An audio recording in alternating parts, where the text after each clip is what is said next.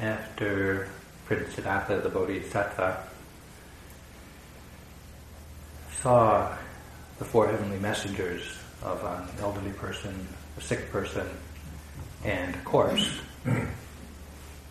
and felt some urgency upon understanding that these conditions happen to all beings, felt some urgency to find a way to be free of these as well as all suffering.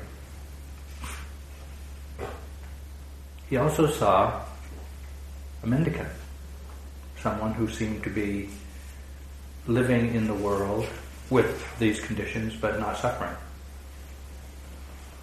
And that gave him an idea of the direction to look. So he left the palace, left his father's domain, so to speak, and took up the homeless life and sought out the spiritual teachers of his day. And in a relatively short time, he was able to hear those teachings, practice those teachings, and realize what their leaders or teachers knew. And he was invited by them to um, assume the role or the mantle of the leader of that group. But he understood that that was not the end of suffering. It was not freedom from suffering. In fact, the two teachers, the main teachers that he had practiced with, were both teachers who had perfected uh, absorption in the formless jhanas, which at that time was considered to be liberation. But he understood that that really wasn't. So he went on his own to find a way other than what was being taught and available by teachers. And it took him some number of years doing very austere ascetic practices, but as I mentioned the other night, when he had this vision or a memory of the peacefulness of his mind sitting in the shade of a rose apple tree where he was interested but relaxed, and his mind spontaneously uh, reached an exalted state of jhana, that he thought, well, maybe, maybe there's something to this relaxed interest as a way of reaching understanding of the end of suffering. And he followed that, his, his intuition, and indeed did come to understand the way things are in a very profound, new way for that time. And when he first looked around the world to decide what to do after his awakening, uh, he considered actually kind of resorting to the forest somewhere in the Himalayas and just living out his life with some ease. But he was prevailed upon by some some heavenly beings, evidently, who uh, implored him to share his teachings with others who have but little dust in their eyes, meaning they might be ready to awaken if they heard the teaching. So then he decided to share his realization with others. And the first group of uh, people that he chose to share his teachings with were the five ascetics that he had been practicing with before he went on his own way. They were very skeptical that having taken this luxurious route of eating food and whatnot that he was realized. But he convinced them with his talk. And the first talk he gave them was a talk that's called Setting the Wheel of Dharma in Motion. But it's essentially a talk about the four truths. I call them the adult facts of life from the Buddhist perspective. But it's the four truths that uh, he was able to articulate based upon his own experience and realization and understanding. It's not that the Buddha invented the Four Noble Truths as a good, a nice theory or a good religion or something philosophy, but rather through his observation of his own experience, he was able to understand them and arrive at liberation and that's what he chose to teach. So he said that, you know, he was asked, of course, many questions uh, about reality and realms and practices, but he often chose not to answer uh, speculative or philosophical questions at all, saying it would be unbeneficial. It doesn't belong to the fundamentals of the holy life. It doesn't lead to disenchantment or dispassion or to cessation or to peace or to the direct knowledge of enlightenment nor to nibbana. So the answers, the speculation about being and non-being, realms, etc., that speculation and questioning doesn't lead to the end of suffering. He then went on to say that I teach dukkha and the end of dukkha. Teach dukkha and the end of dukkha. That's all he would teach. These are the two of the Four Noble Truths. Dukkha, cause of dukkha, the end of dukkha, and the path to the end of dukkha. And as the teachings of the Buddha have migrated or been carried from India to Tibet, China, Southeast Asia, Japan, Sri Lanka, as the teachings of the Buddha have been carried by monks along the merchant trails. Uh, all of those places heard the teachings, and over the course of some number of years, the teachings of the Buddha would kind of integrate with the prevailing teachings at the time. The other religions or uh, animistic religions or shamanistic religions or ways of being. And we now have very distinctive uh, practices in Tibetan Buddhism, Zen Buddhism, Chinese Chan Buddhism, and Theravada, Burma, Thailand, and Sri Lanka uh, Buddhism. But the interesting thing is the word for meditation, Chan, Zen, Tantra, and Jhana, of those four different areas, all means the same thing. And even though the uh, rituals, uh, the practices, the appearances of uh, monastics or those who practice in these traditions, very different, very different looking, appearing, sounding, whatnot, they all rest upon, as a foundation, the Four Noble Truths. None of them have denied or omit the Four Noble Truths. So we could say that the Four Noble Truths are the essential Dharma of the Buddha. And what we see as the kind of uh, contemporary practices of Buddhist teachings have been adapted to different cultures, and so it looks very different. But underneath it all is this uh, resting on the foundation of the understanding of the Four Noble Truths. So it's important that we, in our journey of awakening, journey to awaken, that we hear the Four Noble Truths, not to accept them as dogma or even as a belief system or philosophy, but just as a sign, something pointing to something we might, we might want to investigate or we might discover on our own journey of awakening. So I think it's important to put the Four Noble Truths in the category of the wisdom of the five faculties that we've been talking about this week because as we practice, uh, the Four Noble Truths offer a really useful guide as to how to understand practice, the purpose of practice, what you see in practice, the direction of practice.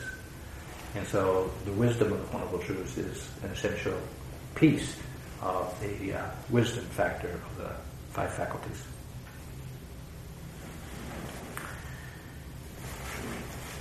As I said, the Buddha didn't invent the Four Noble Truths, but a Buddha is one who, through his own efforts uh, and observation, comes to understand the Four Noble Truths and articulates them in a way that others can understand. And that's the uniqueness of the Buddha, because we don't we don't have to do it on our own. we have te- Buddha's teachings to rely on, or at least to be informed about, if not guided by. And so we don't have to do the original work that the Buddha did. Nevertheless, the liberation, the degree of liberation of the Buddha is available to us if we practice and realize what he did. We don't have to become a Buddha, we just have to become free. Just. so, Four Noble Truths. You probably have all heard of the Four Noble Truths, if not know them yourself. But I like to speak about them in the context of uh, what we're doing here. How here we see all Four Noble Truths clearly, every day, to, to a degree. And it's important to ground these teachings, which can be very theoretical uh, if you don't practice. Might be a good philosophy if you don't practice. But if you practice, it's like a, a, a clear roadmap of what you're, of the journey we're taking. So, first noble truth is uh, dukkha satya. Satya means the truth, and the first noble truth is the truth of dukkha. When I first started practicing, as I said, it was during the first three month retreat in 1975, and I think I heard uh, the First Noble Truths articulated as life is suffering, which didn't make any sense to me. I was 25 and I was young and I had my whole life, except the first 25 years ahead of me, and you know I was full of it, and I just thought suffering. I'm not suffering. I mean, I, I as I said, I went to this two-week retreat. I sat up back. My body was in excruciating pain. I'd never sat on the floor like that. Never meditated before. My mind was a royal mess. My, and I was detoxing from life, and but I wasn't suffering. I couldn't open the suffering. In my mind, if I was suffering, I was a failure, and I couldn't couldn't open to. I couldn't cop to that. Ten years later in Burma, when I was practicing with U Pandita, all of his talks were translated, and one of his translators used the phrase for dukkha of the oppressive nature of phenomena. That's pretty safe. I could get it. I could begin. I could really begin to open to are the oppressive nature of phenomena, whether it's hunger or heat or humidity or bugs or mosquitoes or whatever. It's like, okay, yeah, I get it. And gradually over time, of course, picked up more of the understanding of dukkha. But what that experience showed me is how difficult it is actually to hear the fullness of what the Buddha is pointing to when he talks about the, the truth of dukkha. Partly because we personalize it. When he talks about pain or suffering, we think it's my pain my suffering. And somewhere in the back of my mind, you know, our sense of, you know, you know, vulnerability and inadequacy and not quite measuring up assumes that somehow if I just get it together, then I won't be suffering.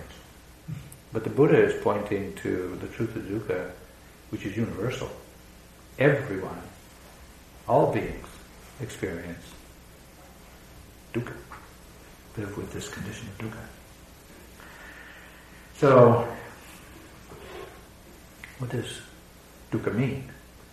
Well, the first, most obvious meaning of dukkha, and it's called dukkha dukkha because it's so obvious, is the uh, ordinary physical and mental pain that we all experience.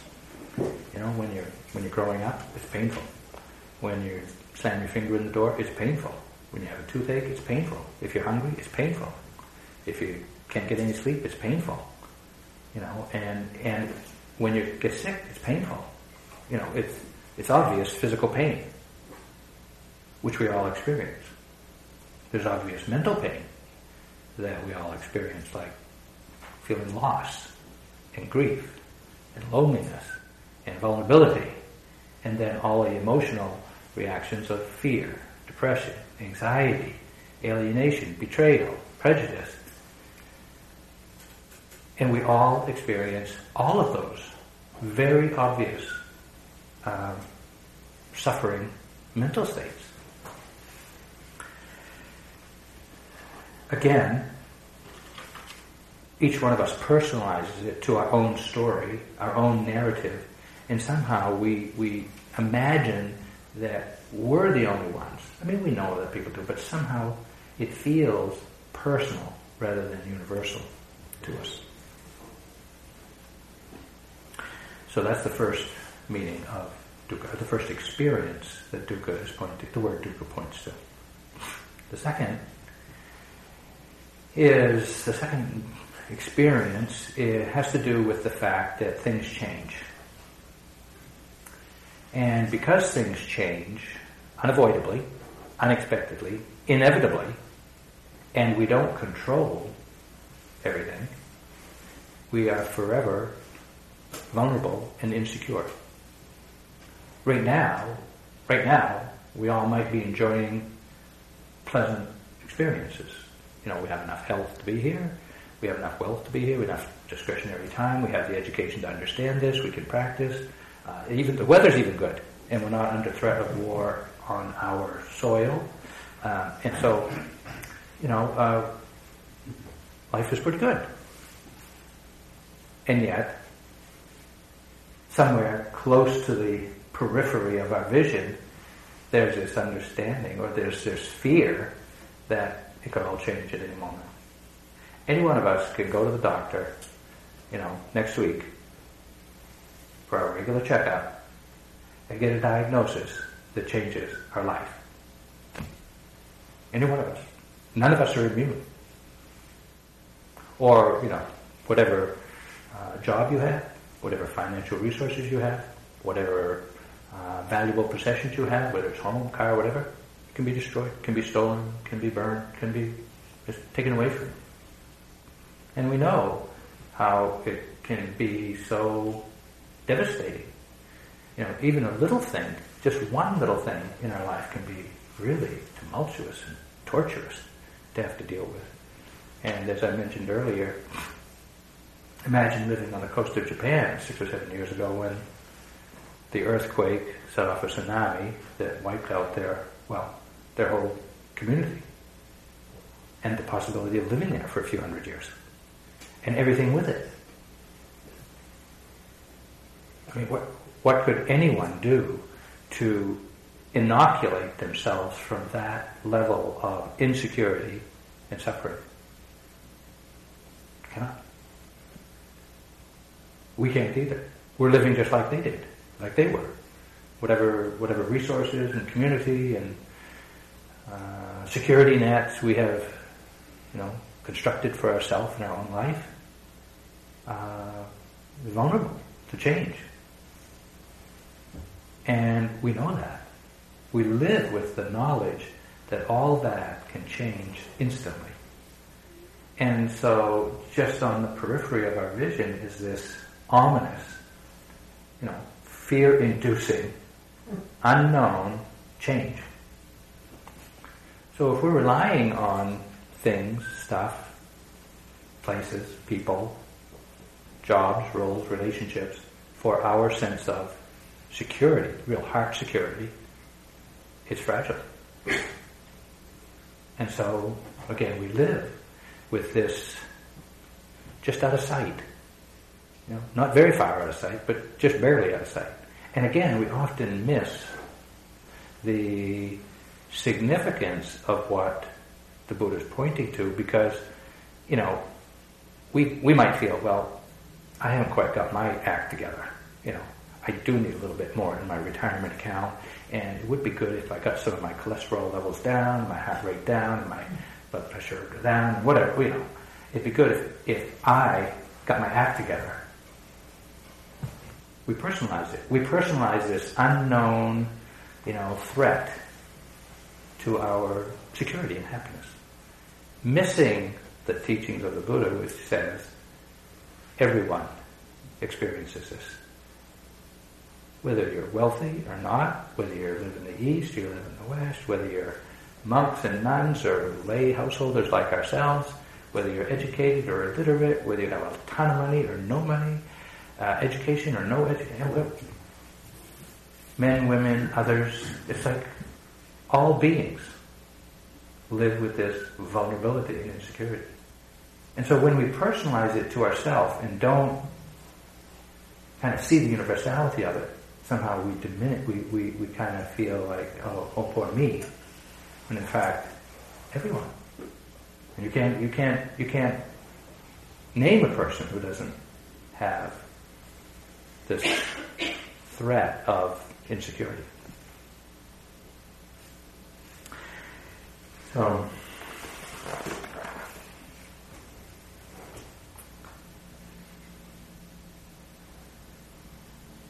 we could say that dukkha dukkha is hidden in pleasant experience.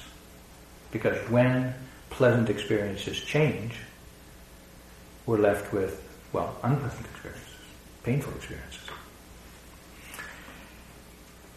So we have these pain, obvious physical mental pain. We have this pain of insecurity, vulnerability, uh, fearfulness of unexpected change. There's a third uh, experience that we all have that is referred to as dukkha, and it's called sankhara dukkha. And there are two views, the macro view and the micro view. And the macro view is we're born, our parents and other primary caregivers doing the best they can, take care of us. And so from conception onward, uh, you know, we're fed, and later we're bathed, we're clothed, we're cuddled, we're cooed, we're taught, we're educated, we're, you know, played with, you know, and our parents doing everything they can to keep us happy you know, bathe us, poop us, everything. Try to keep us happy because if we're not happy, they're not going to be happy. Right? And so they do devote their life to us just to try to keep us okay. And we still cry and we still complain and we still make life difficult. Does anybody think that a baby doesn't suffer? Okay. And then parents hand us off to our siblings and their peers and get as much help as they can to kind of carry the little bundle of joy into the world. And you know, then we hand, then they hand us off to the educational system, the government system, the economic system, and we get on a track to follow in their footsteps to the happiness that they have looked for. And somewhere in our teenage years, we get the message you're on your own. Now, you have to take care of yourself. Each one of us has gotten this message. We have to take care of ourselves. First, we have to take care of this body. Every day, we have to eat. And we know that soon, we're not going to be eating at home. So we're going to have to be doing our own food, food gathering. And to do that, we need, you know, a job. We need to get some money to buy the food. And to get the job, we need an education. To get an education, you got to go to school for, you know, 12, 16, 20 years. There's some dukkha.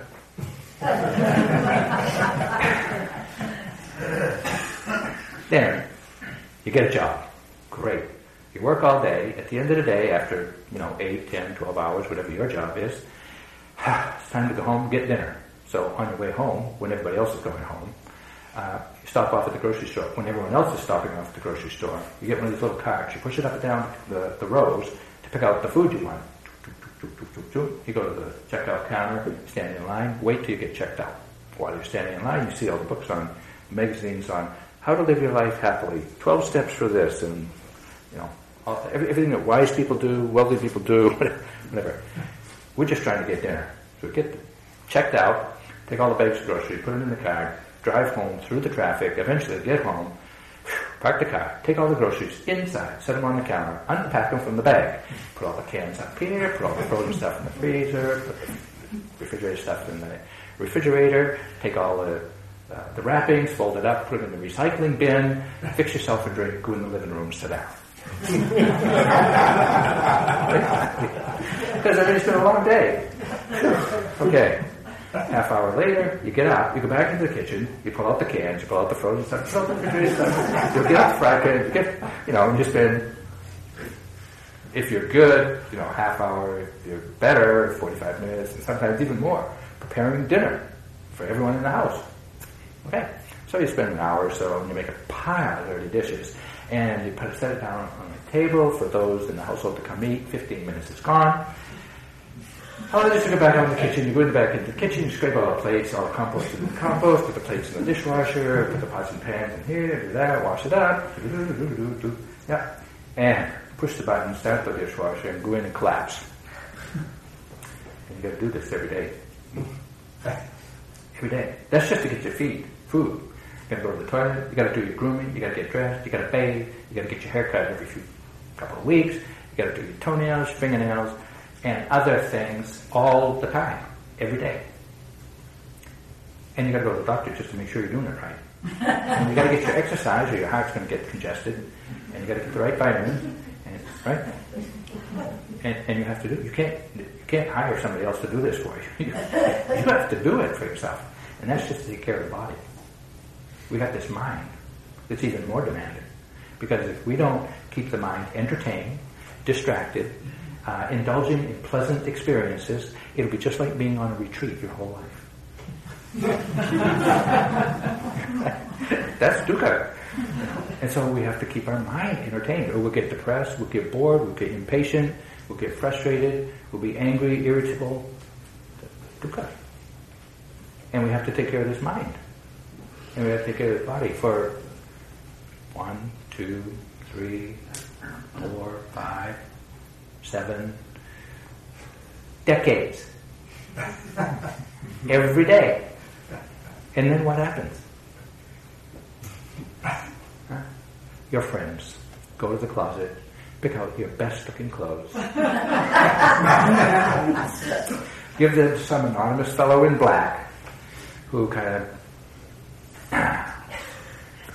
puts them on, fixes you up, puts on the makeup you've never worn before in your life, and everybody comes by to say goodbye. Looks just like him. Okay, and then you go into a box in a hole in the ground or into the big furnace, and that's it.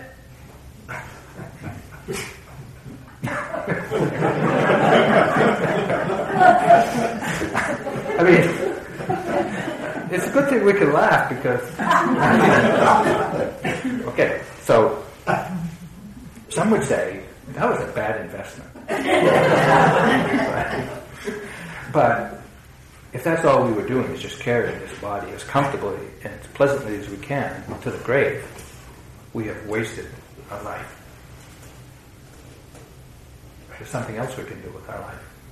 And that is to recognize what this life's all about. To help ourselves be less tortured, suffering, and help others.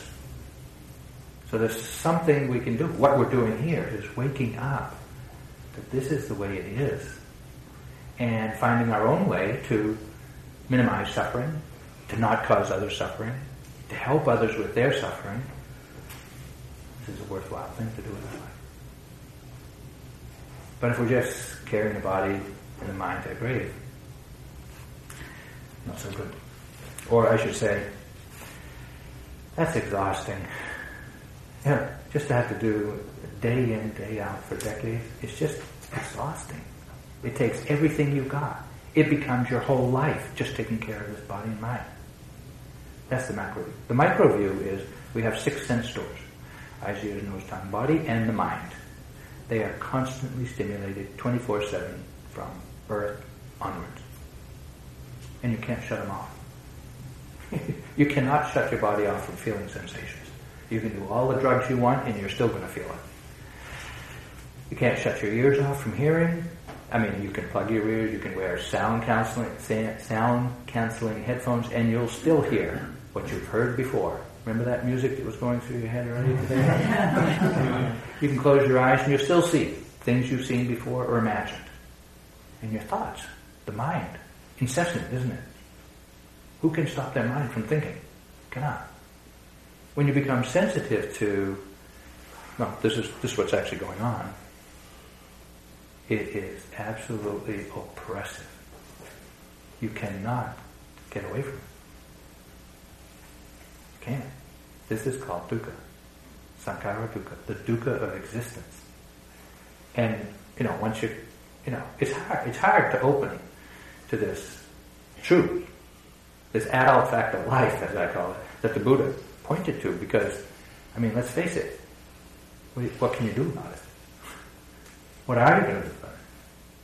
Once we get a glimpse of, geez, this, this might be so, you know, then what? Keep on going? Yeah, well, that's, that's what we're faced with. You know, in my growing growing up in New England, my parents were of the generation where my mom would say, "If you can't say anything nice, don't say anything at all." And even though we lived, I, I got to say, in a very dysfunctional uh, uh, family uh, with an alcoholic and a drug addict, a prescription drug addict, do you think there was anybody talking about dukkha in our? No. The power of denial was immense Dukkha was stuffed in the closet. So far in the closet, life was great. I am so grateful for my teachers, Dharma teachers, for bringing dukkha out of the closet and saying, take a look. You see anything like this in your life? And what can you do about it? Or what are you going to do about it? And it's not easy. It's not easy to open to this truth because we don't know what to do about it. Practice, like we're doing here, is to investigate this truth because it's so well hidden beneath our conditioning, our family and cultural, societal conditioning, educational conditioning hides the truth of dukkha from us. And so we have to hear about it and actually look hard. We have to pay close attention to our actual experience to see and confirm this truth of dukkha. And as you try to do that, you'll see that the mind tries every trick in the book to pretend that it's otherwise. To put this, put a different spin on it. To kind of hold out the option of something better.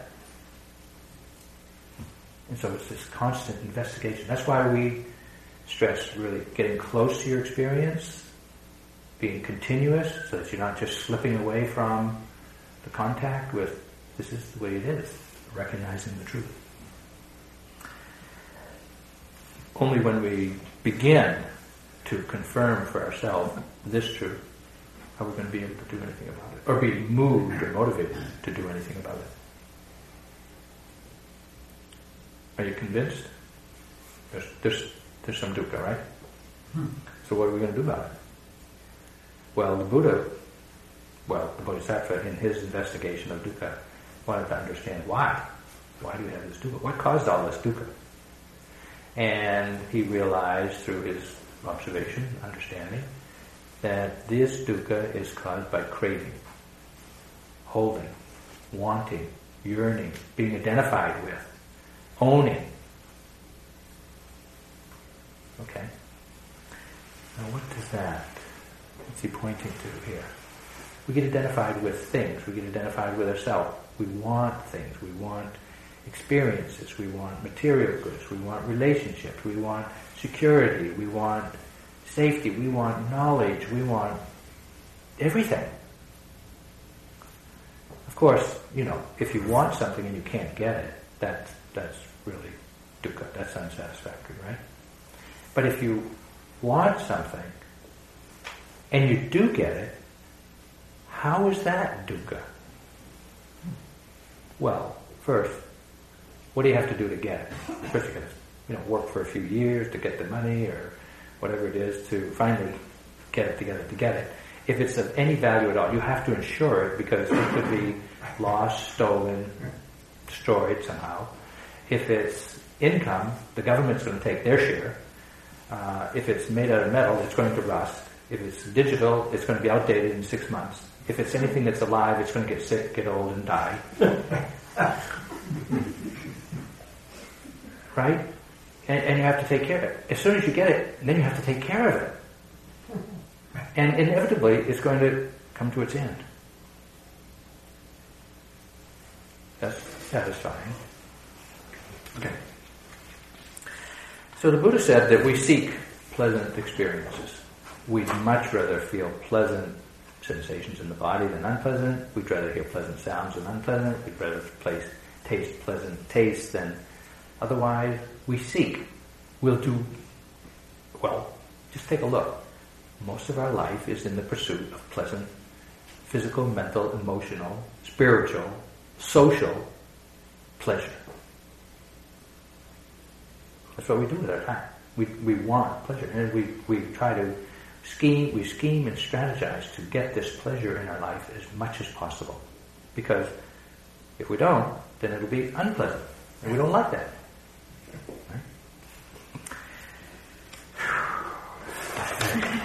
It's exhausting just talking about it. Yeah. But some of us get really smart. We think, I don't want pleasant experiences. Want spiritual awakening. And we go on retreat, or we come do meditation practice, or we take up a religion. And you know what it's like when you get into, you know, this kind of business. You keep looking for spiritual goodies, you know. So you get a little good sitting in the morning, and the rest of your day is ruined. Why? Because we want, we crave, we hold on to what we think is pleasant spiritual experience. So the Buddha said we crave pleasant experience. We also, he said, crave continued existence. Now, that sounds pretty esoteric, but what's that mean? It means, did you have planning mind today? What is planning mind?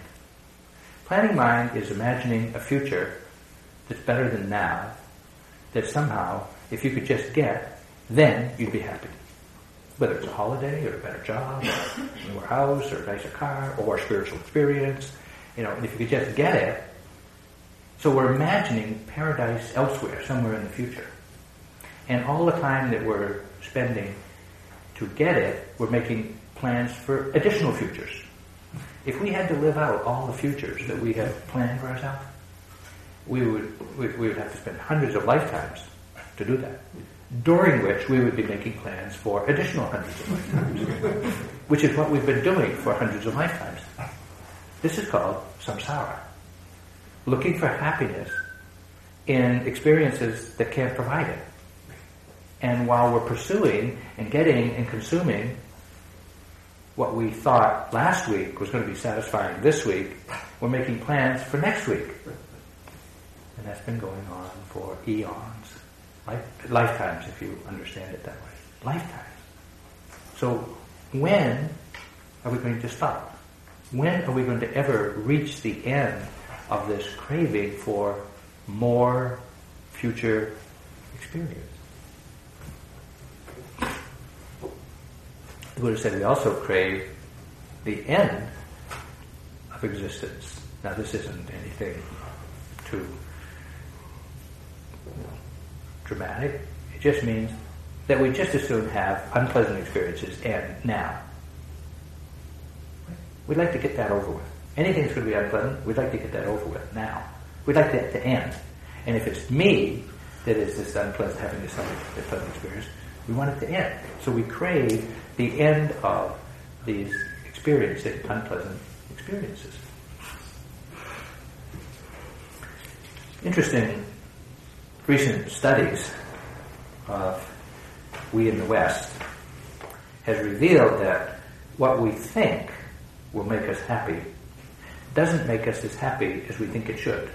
and what we fear or imagine will make us unhappy doesn't make us as unhappy as we imagine.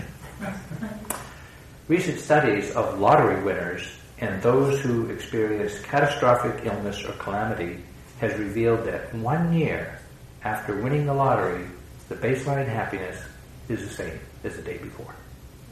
And same with those who, who uh, are given a diagnosis, a catastrophic illness or calamity. One year later, depending on progress or progression, whatever, no significant change in the outlook on life, their happiness, optimism, or pessimism. No significant change.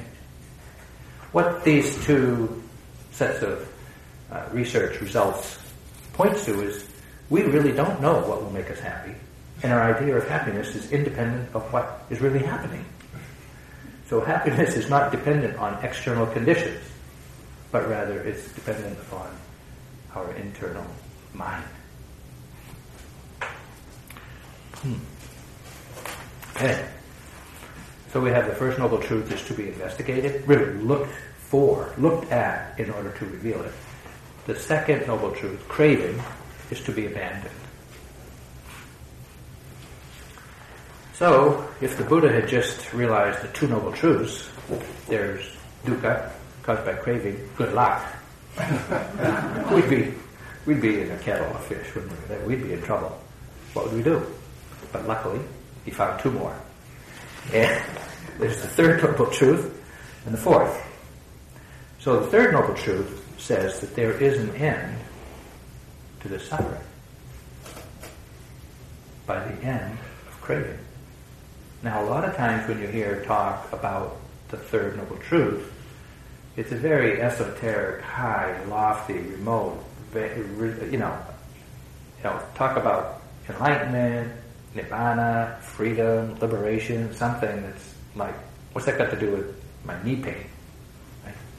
So I want to point to the experiences we've had today that really reflect the truth of the third noble truth. That there is the end of craving, resulting in the end of suffering, available to us here and now.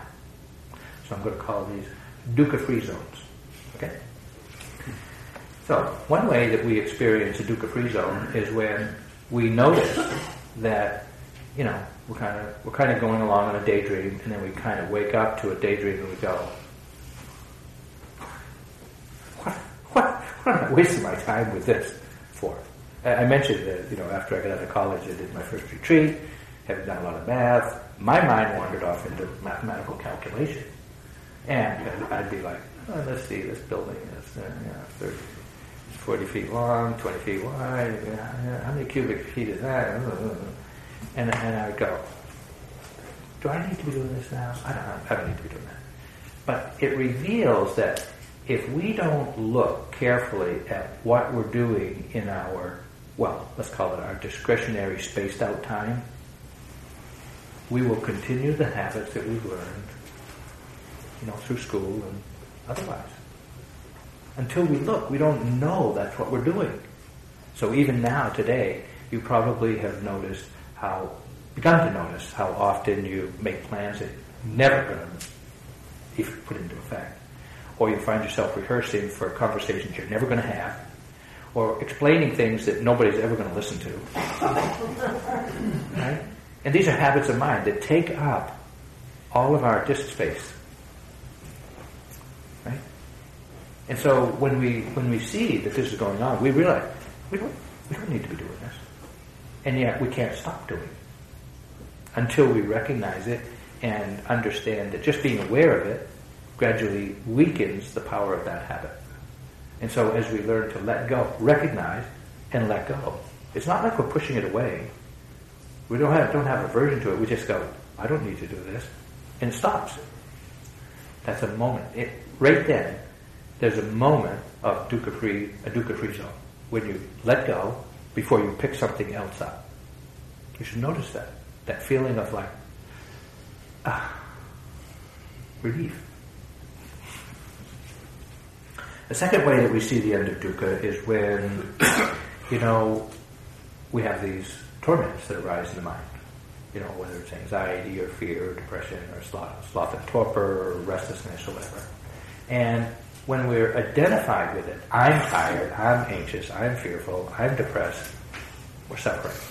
As soon as we can step out of that and have a little bit of objective view of it, we see, oh, this anxiety has arisen in the mind. And immediately that gives us a, a sense of relief because it's not that I'm anxious, but there's an awareness that anxiety has arisen. And just that much of stepping out of being identified with these states of mind is a relief, a mini dukkha-free zone. And the more we do that, the more, the weaker that habit becomes, the quicker we catch it.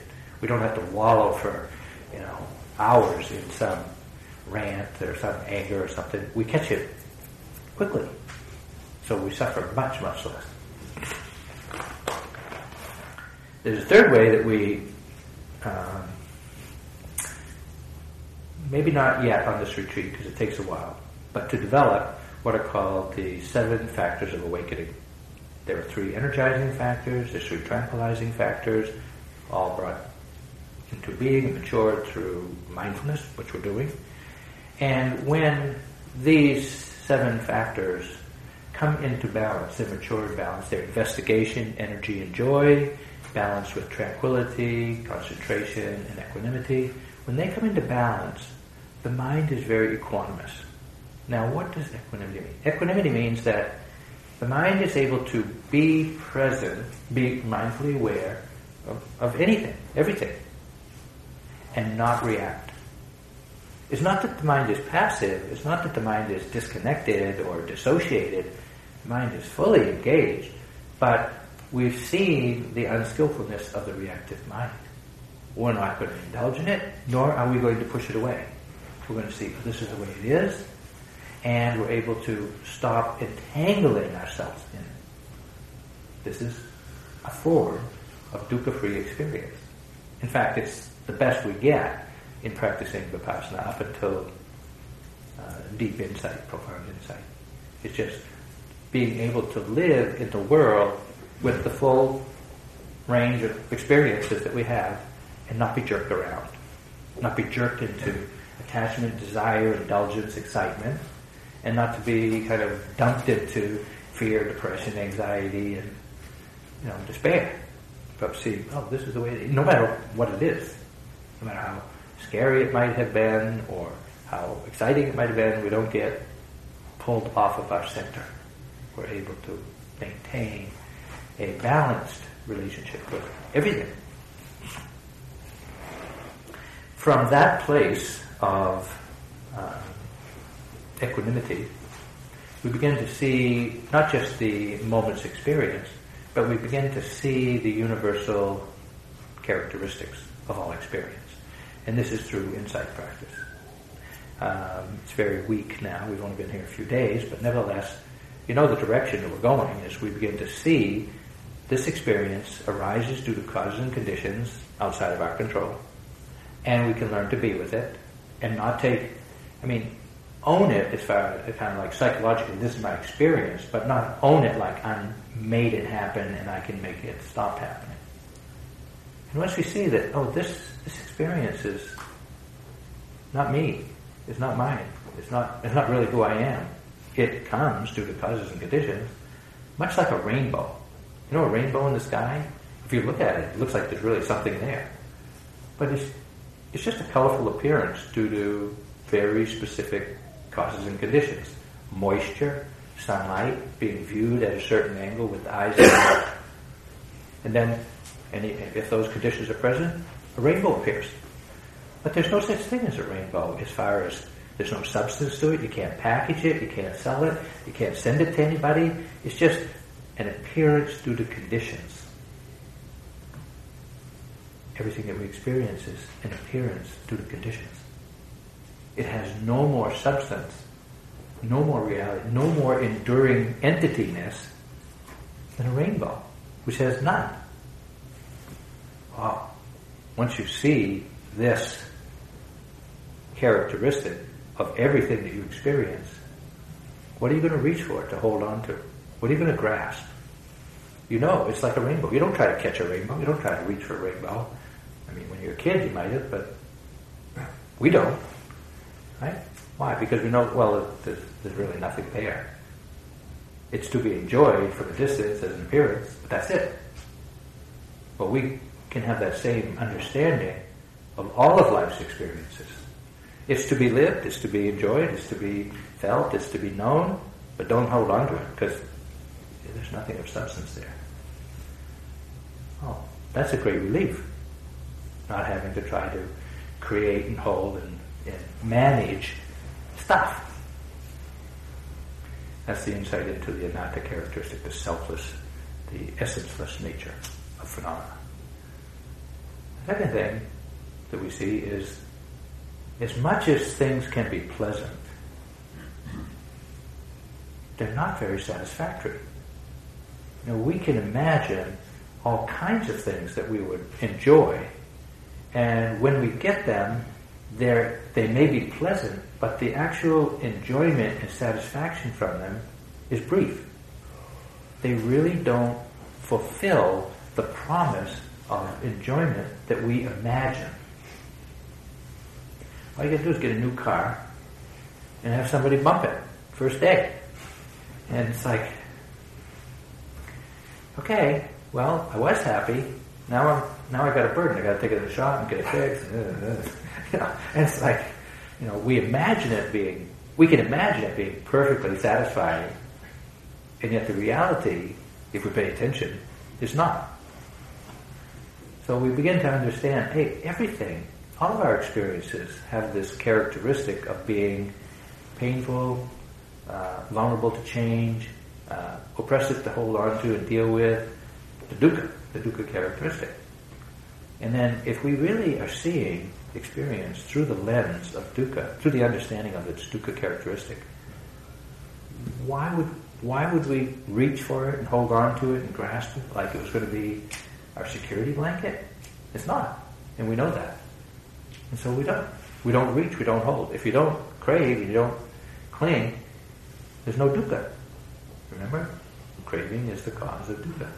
And so when we see and understand dukkha, then we don't grasp, we don't crave, we don't hold, we don't cling, and therefore there's no result in dukkha. The third thing we see through Vipassana insight is how fleeting everything is. How impermanent.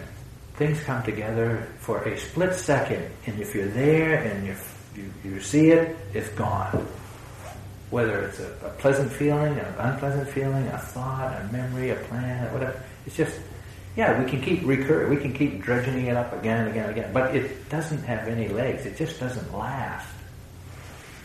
Well, at some point, we stop trying to hold on to things that just slip out of our grip. As soon as we get them in our mind, as soon as we grab a hold of it, it's disappears. When we really understand this deeply, not just because we hear it, we think about it, but that we are experiencing it moment to moment, the mind is not going to reach and hold on to anything.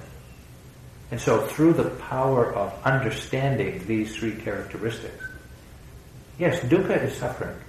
Experiencing dukkha is suffering. Understanding dukkha is liberating. Understanding impermanence is liberating. Understanding the selfless, essenceless nature of phenomena is liberating. And furthermore, it is from one of these insights, either into impermanence, uh, unsatisfactoriness, or the essencelessness of phenomena. It is through one of these insights that the mind accesses the unconditioned. The unconditioned is nibbana. It is the end of suffering. There is no suffering. Uh, it's not like you say in nibbana. We say in nibbana because we don't know how to talk about it. But uh, the nirvana is ineffable. There's no size, shape, color, no texture, no location, nothing except its characteristic is peace. Absolute pervading peace. No dukkha, no suffering. The Buddha said of this third noble truth, the end of suffering, he said, it is deep hard to see, hard to understand. It is peaceful, it is sublime, it is beyond mere reasoning. It is subtle, but it is intelligible to the wise, meaning those who pay attention, those who understand, will see it. And we use words like peace, contentment, and the sublime to point to this truth. It is to be realized by each one of us. It can't be offered, it can't be given, it can't be sold, you can't read it in a book. You can read everything you want in a book, but that's not the realization of it. Each one of us has to see for himself, realize for himself this end of suffering, this unconditioned reality. It's a reality that is available to us if we practice. The fourth noble truth is the path to be developed to realize the end of suffering. And this is what we've been doing here. We've been practicing the Fourth Noble Truth, the Eightfold Path, which is three trainings. The first training is Sila, or living according to the precepts of non-harming, like we do here. And when we do that, we uh, we purify our speech and our behavior of the transgressive torments that cause others suffering. We don't say and do things that cause us suffering to others. That gives us the opportunity to enjoy the happiness of harmony, living with integrity within ourselves, in harmony with ourselves, but also in harmony with each other. This, this alone would be a great relief from suffering. You know, when you look at the news from any day, the front page of the news, or any news, you know, aggregator that you want to look at, it is a catalog of people not keeping the precepts hmm. every day. And that's what, that's, that's what it is. It's just a catalog of suffering because people can't keep the precepts or won't. And so we know there's a lot of suffering, and to the extent that we make a commitment to practice sila, we'll see our own life reduce suffering. But even if we're careful in how we speak and act, the mind can still be quite obsessed. And so the second training of the Noble Eightfold Path is mindfulness for the development of samadhi, I spoke about last night. When we develop the continuity of mindfulness and establish this seclusion of mind called samadhi, then the mind is not obsessed. The mind is not obsessed with fear and greed and attachment and anxiety and depression. It sees, it sees, and this identifies from those states of mind. This purifies the mind of the obsessive torments. And we get to enjoy the happiness of seclusion or tranquility, calmness. The third training of the Noble Eightfold Path is training in wisdom or vipassana, insight. And when we practice insight and we see these three characteristics over and over again, quite continuously, when they become the default lens through which we see the world, then we purify our understanding of latent torments, the tendency to react or respond with some anger, aversion, attachment, confusion, delusion. We uproot, uproot the, the tendency to do that. And that is the doorway to the unconditioned. That's the doorway to realizing the end of suffering. So this eightfold path, there's three trainings are to be developed by each one of us, which is exactly what we're doing here today, this week.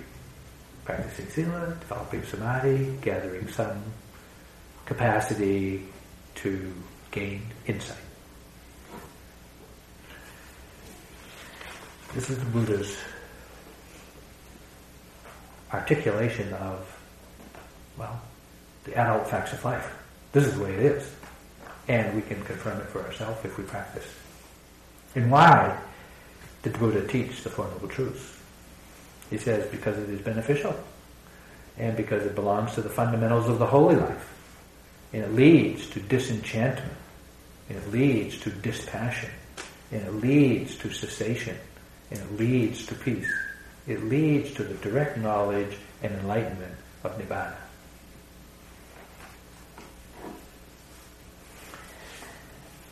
What more could we do today? for our own well-being than what we've done.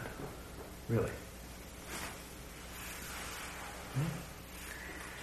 And as the Buddha said, the purpose of my teaching of the holy life of the Dharma is not for gaining merit, it's not for doing good deeds, it's not for the ecstasy and rapture, it's not for concentration or samadhi, but it is for the sure heart's release. This and this alone is the reason for the teachings of the Buddha.